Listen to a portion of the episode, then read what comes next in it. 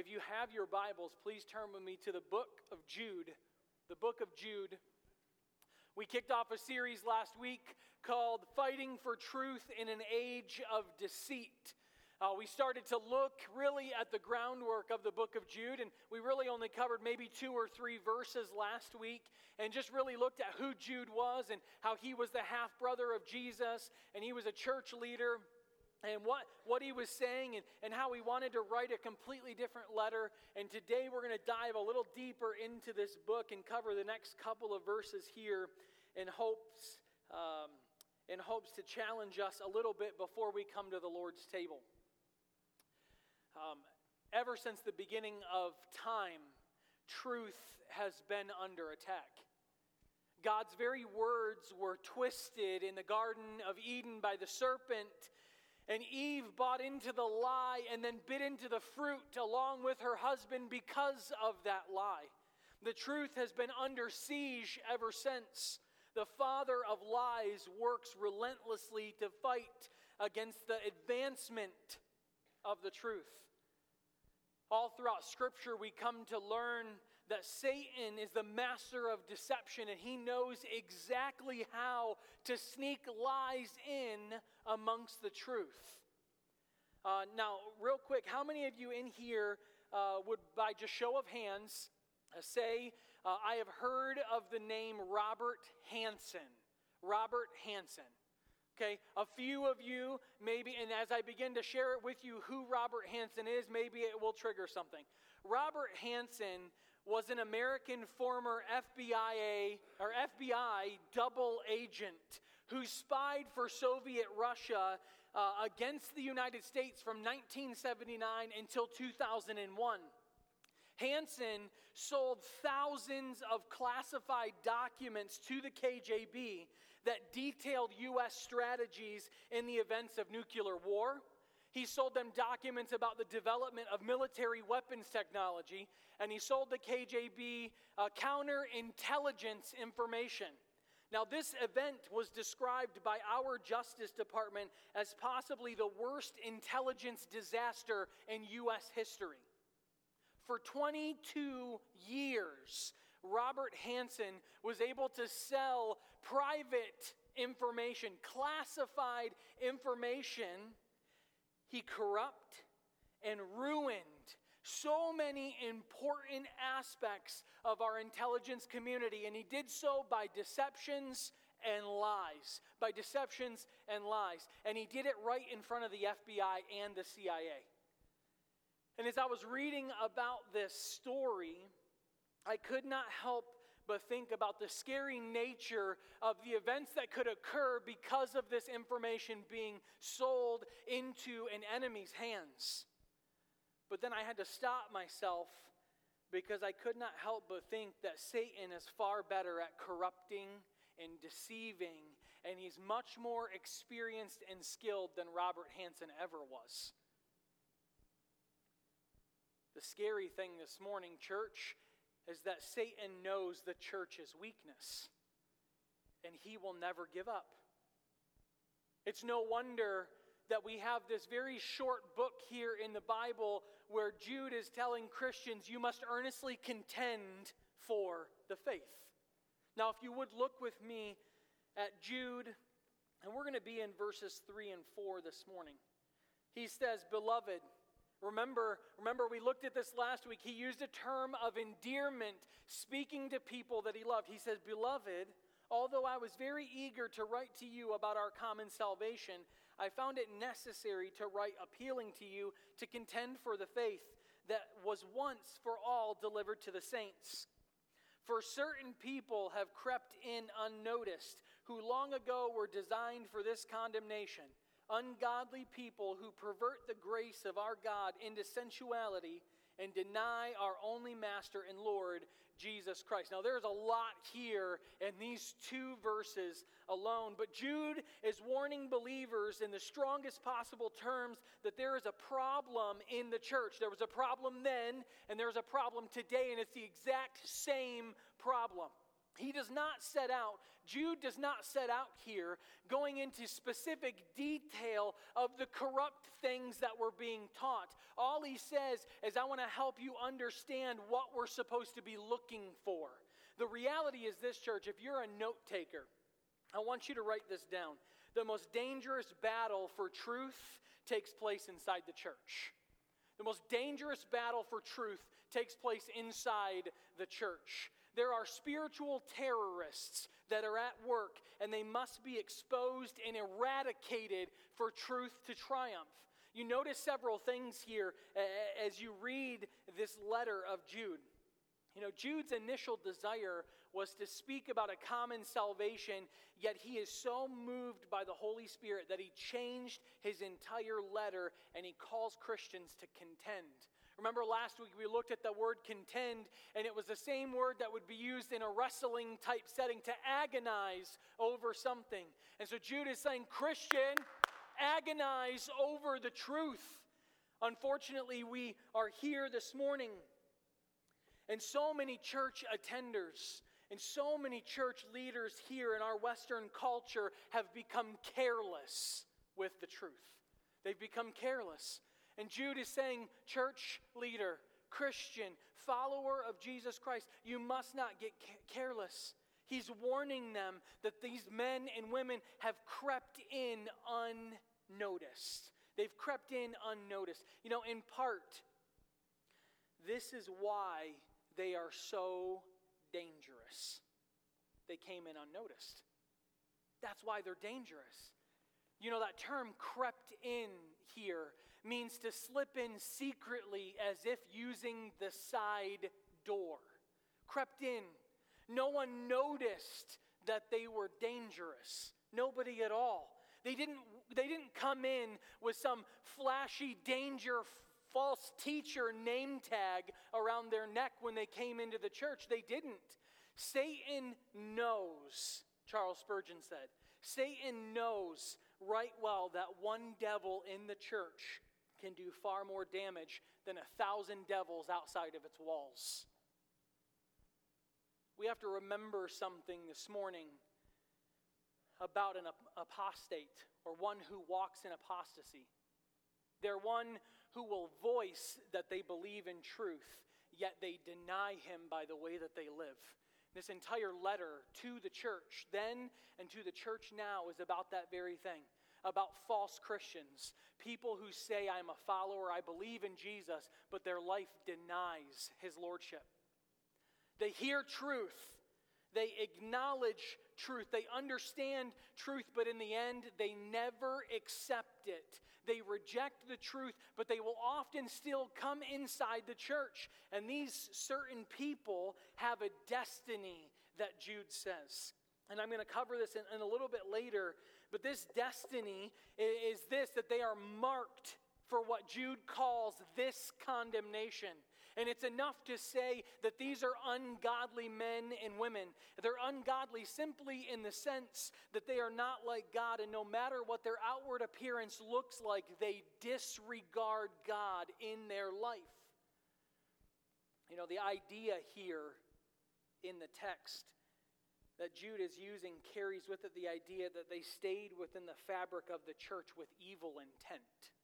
They came in on purpose with evil intent. They are corrupt. They want to crush the church. They're deceivers. They despise truth. And they were unnoticed by the believers and by the church leaders. They were unnoticed.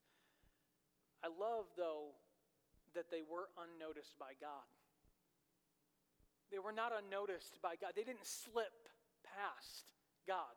The Lord was not wringing his hands in heaven, worrying about those who deceive others through their teaching and through their lifestyle.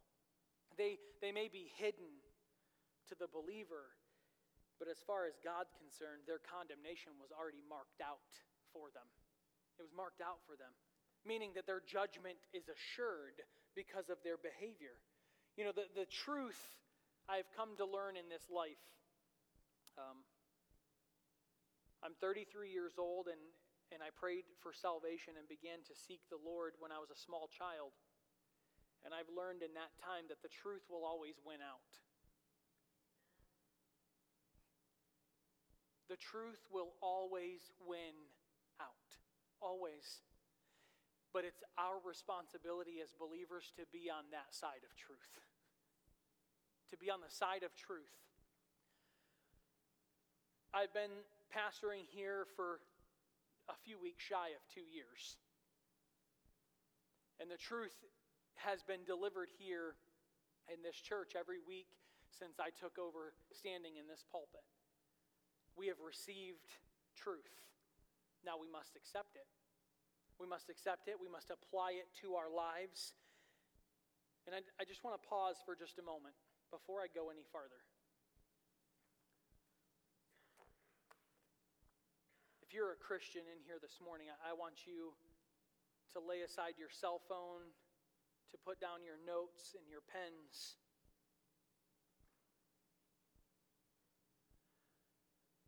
And I want you to just look right up here for a moment. I've been wrestling with whether or not I should even say this. But, church, I believe wholeheartedly that the Holy Spirit has been bringing this up over and over and over in my mind the last week. Church, when there is an enemy at the gate, the watchman cannot sleep. When there is an enemy at the gate, the watchman cannot sleep. We cannot sleep on our post, church, because we are at war. We are at war every single day. The truth is being rejected and is being twisted, and people are buying into the lie. If you are a follower of Jesus Christ, don't fall asleep on your post. Don't fall asleep we have to contend for the truth because it is being it is being lost as though it seems from the human perspective but we know in the end the truth is what will win out the truth is what will win out. Church christian in here i want you to write this down. If you are a christian this life is a battleground not a playground. This life is a battleground not a playground. There are certain people there are certain people who have received something of the grace of God, and when they receive it, they turn it into excuse for their own perversion. They turn it into an excuse for their own perversion. And the idea behind this word sensuality here in verse number four is sin that is practiced without shame, without any sense of conscience or even decency. This word is usually eh, used in the sense of sexual immorality of some sort but it's also used in the sense of brazen anti biblical teaching. Brazen. And when the truth is denied and lies are taught without shame or they're embraced without shame, that's what sensuality here is in the text. And Jude is saying both of these things are occurring in our churches and in our culture. And because of this rest, the rest of this letter will begin to develop for us, we will soon see that people who called themselves Christian not only had a moral, a moral decay in their life, but they also had a doctrinal decay. They strayed from truth. They no longer believed what the Bible taught. And I want to just pause for a moment. I want to pause for another moment and I want to address something here. These words in, in verses 3 and 4 show that there is a danger in preaching and teaching solely on the topic of grace. Solely. Okay? Now, please don't hear what I'm not saying. There are some, there are some who take the truths of God's grace and they turn the grace of our God into sensuality, an excuse for sinfulness. But that does not mean, just, just hear me out, that does not mean there is anything wrong or dangerous about the message of God's grace. There's nothing wrong or dangerous about it but Jude just shows us simply how corrupt the human heart truly is. I love what the Old Testament prophet said. He said, The heart is wicked. The heart is wicked above all else. Who could know it? Man, such a scary picture really. A scary picture of what can happen when we reject truth. Because of the wickedness of man's heart, when we reject truth, we twist it and pervert it to fit our own agenda. Our own agenda.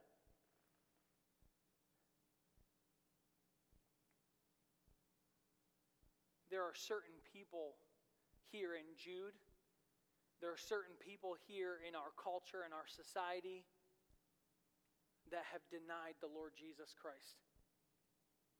And they do it by refusing to recognize who Jesus is and who he was. And when they do this, they also deny the Father and what the Father's words are laid out for us. They deny them with their ungodly living and they deny them with their heretical doctrine. They're embracing and teaching of, of antithetical teachings of Christ, things that are, are different or opposite of what is true. As long as I am the pastor here, we will stay committed to truth. And I'm asking you, as a church body, to stay committed to truth with me. We have been entrusted with the truth, and the truth must be taught in every aspect. In every discipleship group, in every children's ministry event and activity, in every Bible study, in every men's meeting, in every women's, every teens, everything, the truth must be taught I've also come to realize in this life that we will not drift towards Christ's likeness. We will not just drift into displaying the Holy Spirit's fruit in our life. That will not happen. We must teach the truth, we must model the truth with our life. The church is only one generation away from extinction, church. Statistically speaking, here in America, we are one generation away from Christianity being extinct right here in our own communities, right on our own front porches. Christianity is one generation away. We cannot afford to give up any more ground. We cannot afford to concede. The truth must be taught, it must be caught, and it must be committed to ourselves and to others in our circle of influence. I want you to look at this verse on the screen. Paul wrote to Timothy. He says, You then, my child, be strengthened by the grace that is in Christ Jesus, and what you have heard from me in the presence of many witnesses, entrust to faithful men who will be able to teach others also. Share in suffering as a good soldier of Christ Jesus. 2 Timothy 2 2 and 3. This, this scripture, if you would kind of hang tight on that verse for just a moment. These couple of verses right here were such an important encouragement. Paul knew that the Christian would need strength and endurance to fulfill the calling that God placed on their life. God, man, I don't know about you guys, but there are some things that I come across in Scripture and I get so jazzed up. Like, I, I get overwhelmingly, uh, probably annoying to my wife um, at times. Um, I, am like, oh my gosh, did you see this? This is so cool. And my wife's like, yeah, yeah. Have you ever gotten excited about something and you shared it with somebody else and they were not enthusiastic? Not at all. That's how I, this, this right here, this right here causes great encouragement in my life. I don't know where you are today. I don't know where, where church found you this morning. I don't know what's going on in your life over the last several weeks. But I want you to know God is always there to give you strength. God is always there to give you strength. I love what Isaiah says. He says he gives power to the weak and to those who have no might. Man, and when you feel tired, when you feel tired, when you feel like you've got nothing left in you, man, I felt that way coming to church this morning. Man, I just don't have anything left in me this morning. And I was reminded that those who wait on the Lord shall renew their strength. Those who wait on the Lord shall renew their strength. But I've also come to realize that that strength does not come as we sit back passively and we suppose that God's just going to simply pour it out onto us. God brings strength when we seek Him. God brings strength when we rely upon Him instead of our own selves. Anybody else ever rely on yourself and it got you nowhere fast? We have to remember the truths of God's word this morning as they are taught to us. We must stand on the sufficiency of the scriptures and we must saturate our minds every day with the words of, of scripture, of truth. We must be committed to knowing more about the Bible than we do anything else. Nothing else should consume more of our mind than the words that are written right here in this book that we so freely have access to. There was a time when I was a teenager and I, I wasn't always uh, in my life making great decisions. And I remember, I remember at different times and points in my life where my mom would make a comment about something that we would be walking through the house and we'd be singing some secular song that was so not edifying for my mind, so not edifying for anybody else. And my mom would throw out this little phrase, does that glorify God? And I don't know if she was if she was thinking about it when she said it, but it always made me stop and reflect on something. What I feed my mind will come out of my mouth. Man, as a man thinks in his heart, so he is. If I am saturating my thoughts with everything of the world, with, with this truth and that truth and their truth and her truth and my truth, guess what's going to come out of me? Everything that is antithetical of God, everything that is opposite of what God's truth is. But, church, when we saturate our mind with the words found in this book, man, you should see the path that your walk looks like. Hmm. Broad is the way that leads to destruction. Narrow. Narrow is the way that leads to Christ, and few, few will walk it. Few. Man, that's scary. That's a scary thought our capacity for learning and our commitment to truth is vital if Christianity is ever going to survive beyond us. We must see and know truth. We must search the scriptures. That way we can spot lies and spot those who promote those lies. We must be able to recognize a counterfeit in this life. You know the best way to detect a lie? Know the truth. Know the truth. To spot a counterfeit, we have to know what is true and what is genuine. And Jude gives us insight into one who walks in apostasy. Look at verse number four again. He says, For certain people have crept in unnoticed who long ago were designated for this condemnation. Ungodly people who pervert the grace of our God into sensuality and deny our only Master and Lord Jesus Christ. Jude says that they were condemned that God has pronounced damnation on all those who walk in apostasy. They are under his condemnation. Despite what they do, they are damned, is what, is what Jude says. These individuals have chosen apostasy, and they have done so in willful disobedience to truth. Do you know if you read the, the Bible, Old Testament and New Testament, in every age, from the beginning of time until where we currently are, God has pronounced damnation on those who lead others away from God. He's pronounced it from the beginning of time. He says that they have done so by ungodly characters. And while some may claim to be of God, ultimately their life is ungodly. Ungodly. They're false teachers.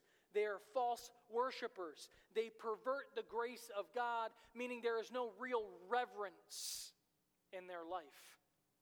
There is no adoration for God. There's no love for God. Look at verse 15, because he kind of unpacks us a little further he says to execute judgment on all and to convict all the ungodly of their deeds of ungodliness, that they have committed in such an ungodly way, and of all the harsh things that ungodly sinners have spoken against him. These are the grumblers, the malcontents, following their own sinful desires. They are loudmouth boasters, showing favoritism to gain advantage. But you must remember, beloved, the predictions of the apostles of our Lord Jesus Christ. They said to you, In the last times there will be scoffers following their ungodly passions. You can tell a lot about a person when you look at their character. You can tell a lot about a person by their character. Look at how a person lives. Look at what, look at what a person does. See how they interact with their spouse. See where they go. See who they hang out with. Talk with them about what they watch on TV or what they listen to. Observe how a person responds to pressure and problems and pain because that's when the character is going to come out. Someone once told me several years ago, early on in ministry, that Christians are like tea bags. You don't know what's inside of them until they're in hot water. And that's so true, is it not? It's so true. I have a question, though, for us this morning. Who in your life, who in your life do you know that has godly character? Who do you know? Who has depth in their relationship with God? Who? I'm not talking about intellectual depth, though that's important in some aspects. That's, but that's not what I'm talking about right? I'm not talking about ability or talent. Those are fine, but who has deep character? Who has Christ's likeness in their life? Who has that evidence? In the end, our character is what will come to the surface. And the one who walks in apostasy is ungodly at their very core. When the character of a man is ungodly and he is wicked deep within and he is unregenerate, his conduct is always evil always is evil. They take grace and they make an excuse for sin and wickedness. What's even scarier is the fact that the one who walks in apostasy is one who is unrestrained. They've silenced the voice of the Holy Spirit. And when you have, when you have an unredeemed person, you have unrestrained flesh. When you have an unredeemed person, you have unrestrained flesh. I want you to write this down if you're a Christian. I want you to, to, to tattoo this on your mind. The only thing keeping the flesh in check is the Holy Spirit. The only thing keeping the flesh in check is the, the Holy Spirit. The idea here is that when most people sin, their conscience seeks to conceal what they have done, and they have feelings of guilt and shame they have some respect for common decency, but what Jude is saying is that the apostate, the one who walks in apostasy, is arrogant and loud about their sin. Arrogant and loud. They flaunt their shamefulness and make light of their so called liberties.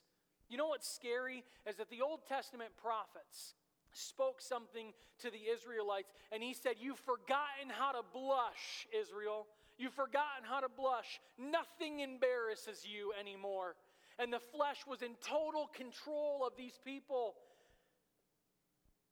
Man, church, Christian, follower of God in this place, friend, your character dictates your conduct. Your character dictates your conduct. And so, who's calling the shots in your life? Who's calling the shots? Who's got control of you? Is it you? Is it your spouse? Your children? Your grandchildren? Is it your addiction? Or is it God? Well, Pastor, why are you asking us these hard questions while we're in church?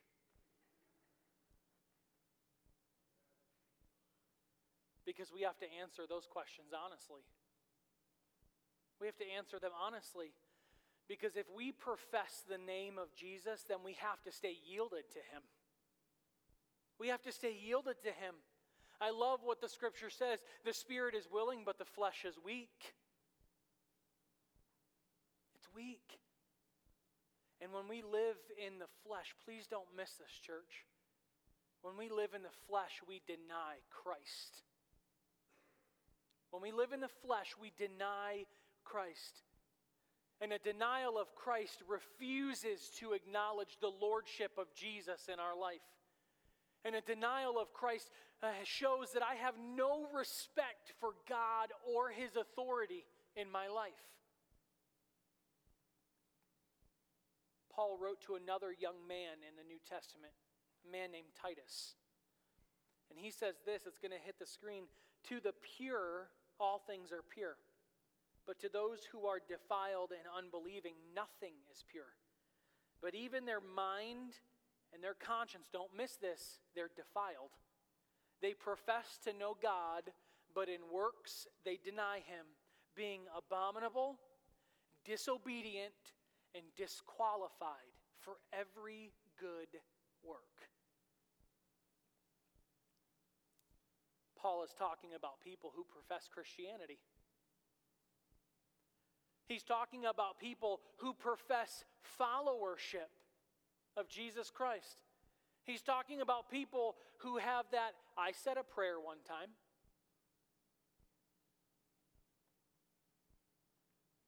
Paul's talking about the people that, that say, Well, I believe. Yeah, so did the demons.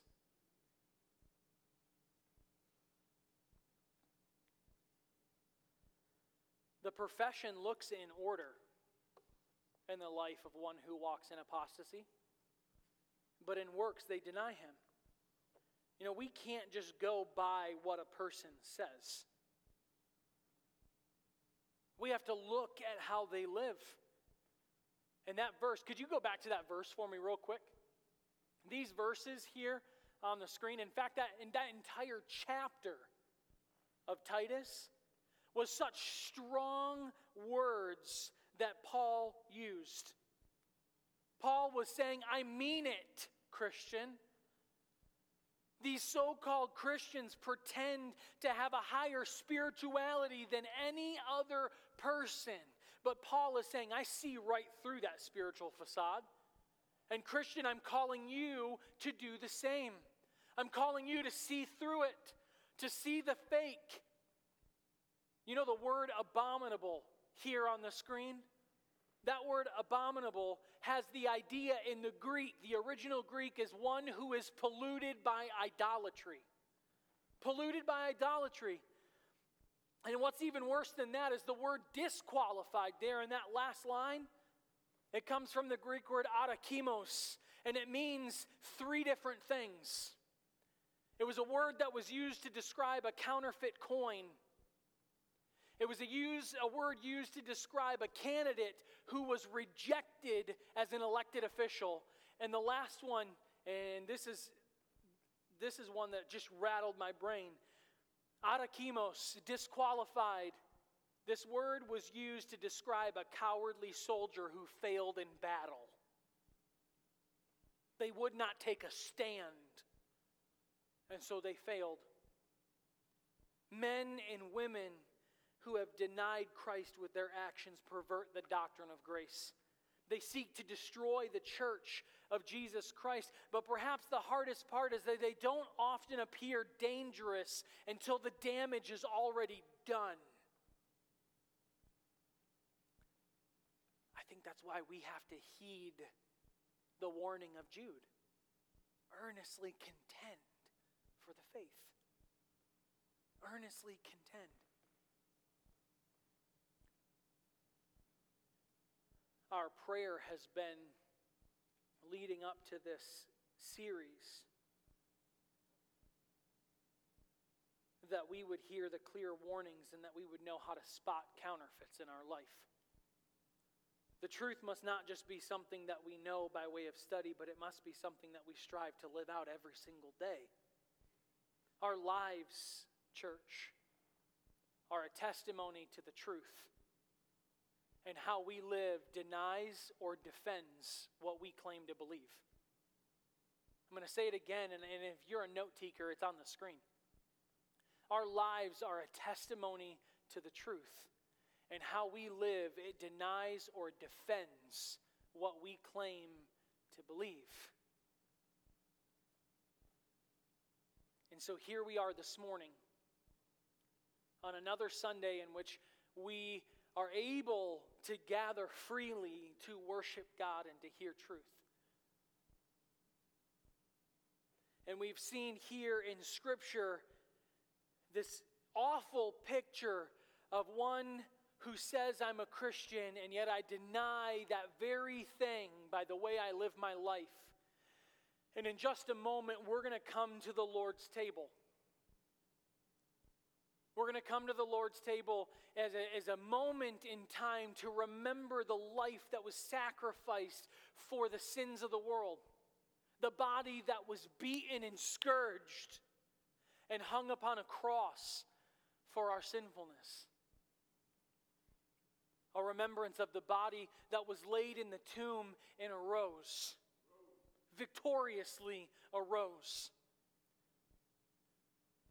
gave some final words, encouragement and challenge, and then ascended to heaven and sits at the right hand of the Father until that time when he comes back. We are commanded in Scripture to take time to remember. But there's something in Scripture that I need to point out to us because it ties in clearly with what I've been talking about today. I want to read to you. You don't have to turn there, but I want to read to you a few verses. 1 Corinthians chapter 11 says this For I have received from the Lord what I also delivered to you, that the Lord Jesus, on the night when he was betrayed, he took bread. And when he had given thanks, he broke it and said, This is my body, which is for you. Do this in remembrance of me. And in the same way, also he took the cup after supper, saying, This cup is the new covenant in my blood. Do this as often as you drink it in remembrance of me. For as often as you eat this bread and drink this cup, you proclaim the Lord's death until he comes. But there's, there's a part here. Paul goes on to tell them how you're supposed to do this. He says, Whoever therefore eats the bread or drinks the cup of the Lord in an unworthy manner will be guilty concerning the body and the blood of the Lord. And this is where I want to pause for just a moment. Let a person examine himself then, and so eat of the bread and drink of the cup. Let every man examine himself. I think in just a moment the music is going to come on, and I'm going to ask you to get out of your seats and to come down here to the front and get one of these communion cups. And before we do that, I, want to challenge you with something because really the, the challenge is, is this, church. Does the life that I live deny or defend what I claim to believe?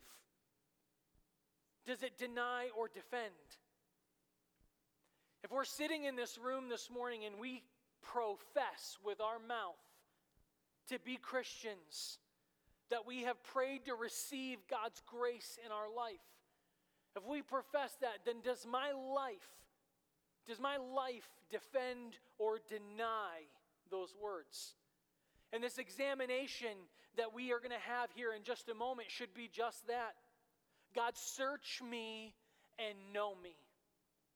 If there's any wicked way within me, God, remove it, purge that from my life. If I live in this life and I'm denying you by the way that I live, God, change me, mold me, shape me to be more like your son. And if you're in here and you're saying, Holy Spirit, if there is something in my life, make me more like you. And if you don't believe that the Holy Spirit is pointing to something, don't pat yourself on the back you bow even lower in humility, saying, God, who can I help? And so, church, I'm going to ask you to examine yourself. Does my life defend or deny Jesus Christ? Um, if you would go ahead and start playing that song, and as soon as the music starts playing, you can just get out of your seats and come right to the front.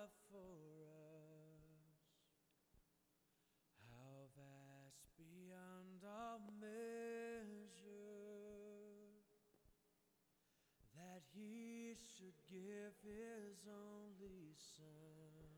And I would just ask that you would stay in an attitude of prayer. Make a wretched treasure. How great the pain of searing loss. The Father turns his face as wounds which mar the chosen one bring many sons to glory.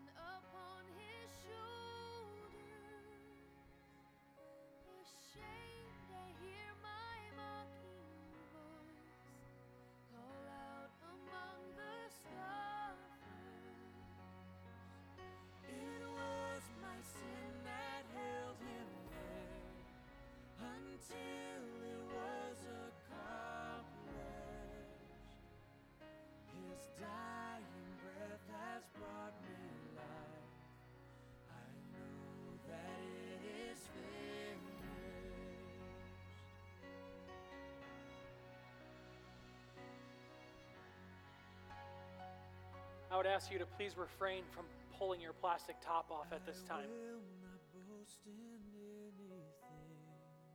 This is a time of reflection.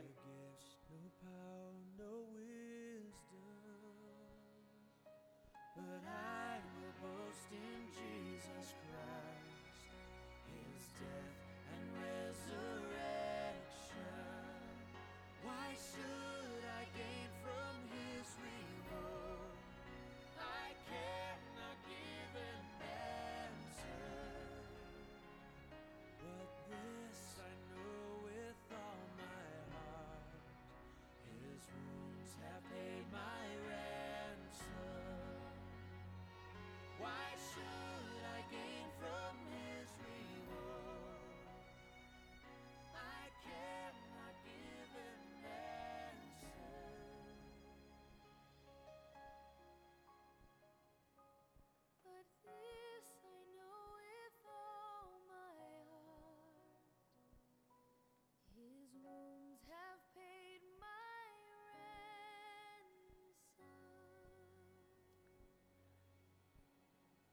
There are two focal points as we partake this morning of the Lord's Supper.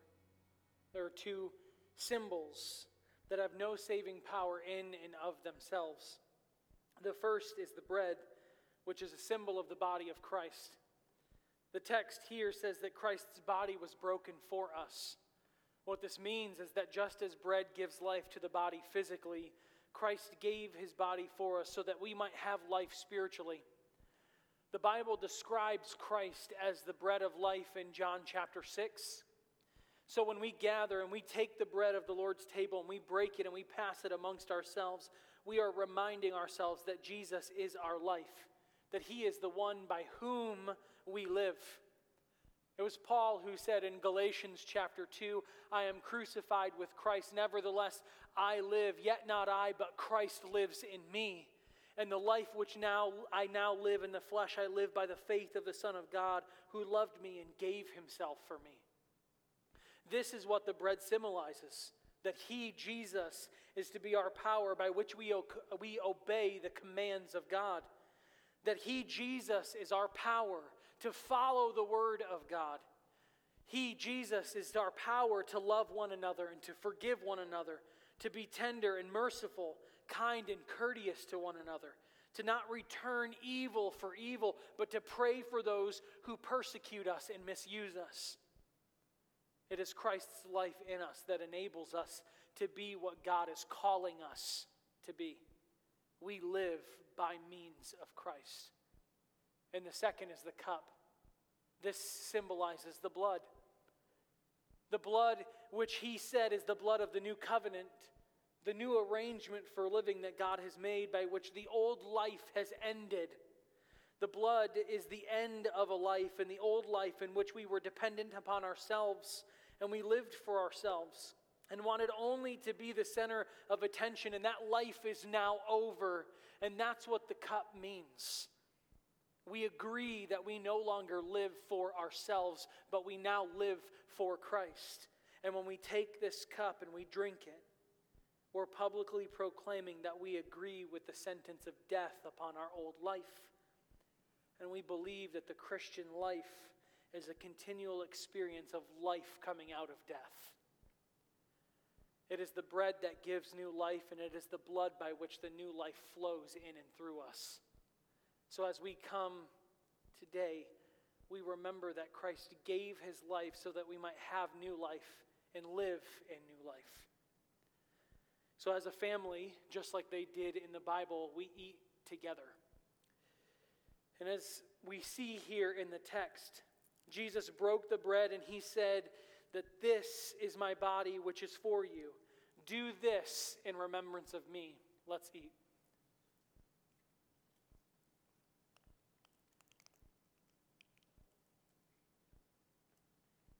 And in the same way, he also took his cup after supper, saying, This cup is the new covenant in my blood. Do this as often as you drink it in remembrance of me. Let's drink.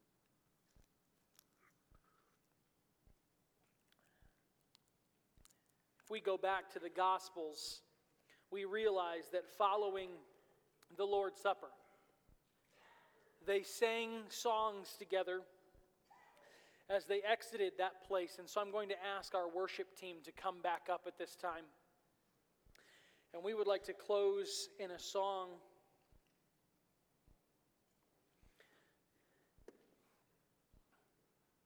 Here in just a moment.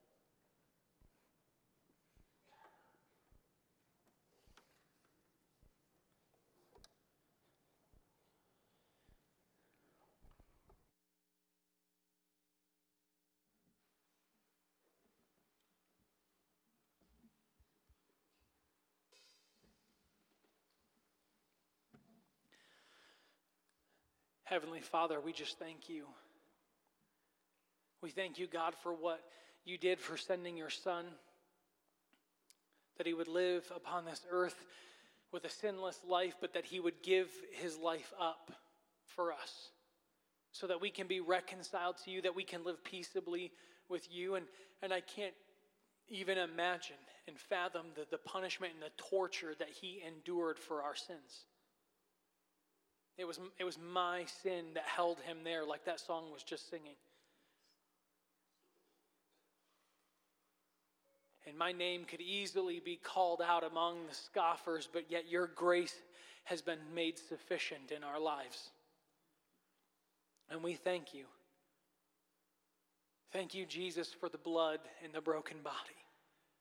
Thank you for the example. Thank you for your truth that challenges us and encourages us and brings life to our dead and broken bodies. And God, the only thing that we have left to do is to, to live for you. Genuinely and authentically live for you. And so, God, I'm asking that you would give us strength as we depart from here in just a few moments. And before we leave, God, give us a voice to lift your name high in this place. Thank you, God. Thank you, God, for your grace and love and mercy in this life. And dare I say, God, even so come. Even so come, God, do not tarry. Do not tarry. In Jesus' name I pray. Amen. And amen. I'm going to ask if you would.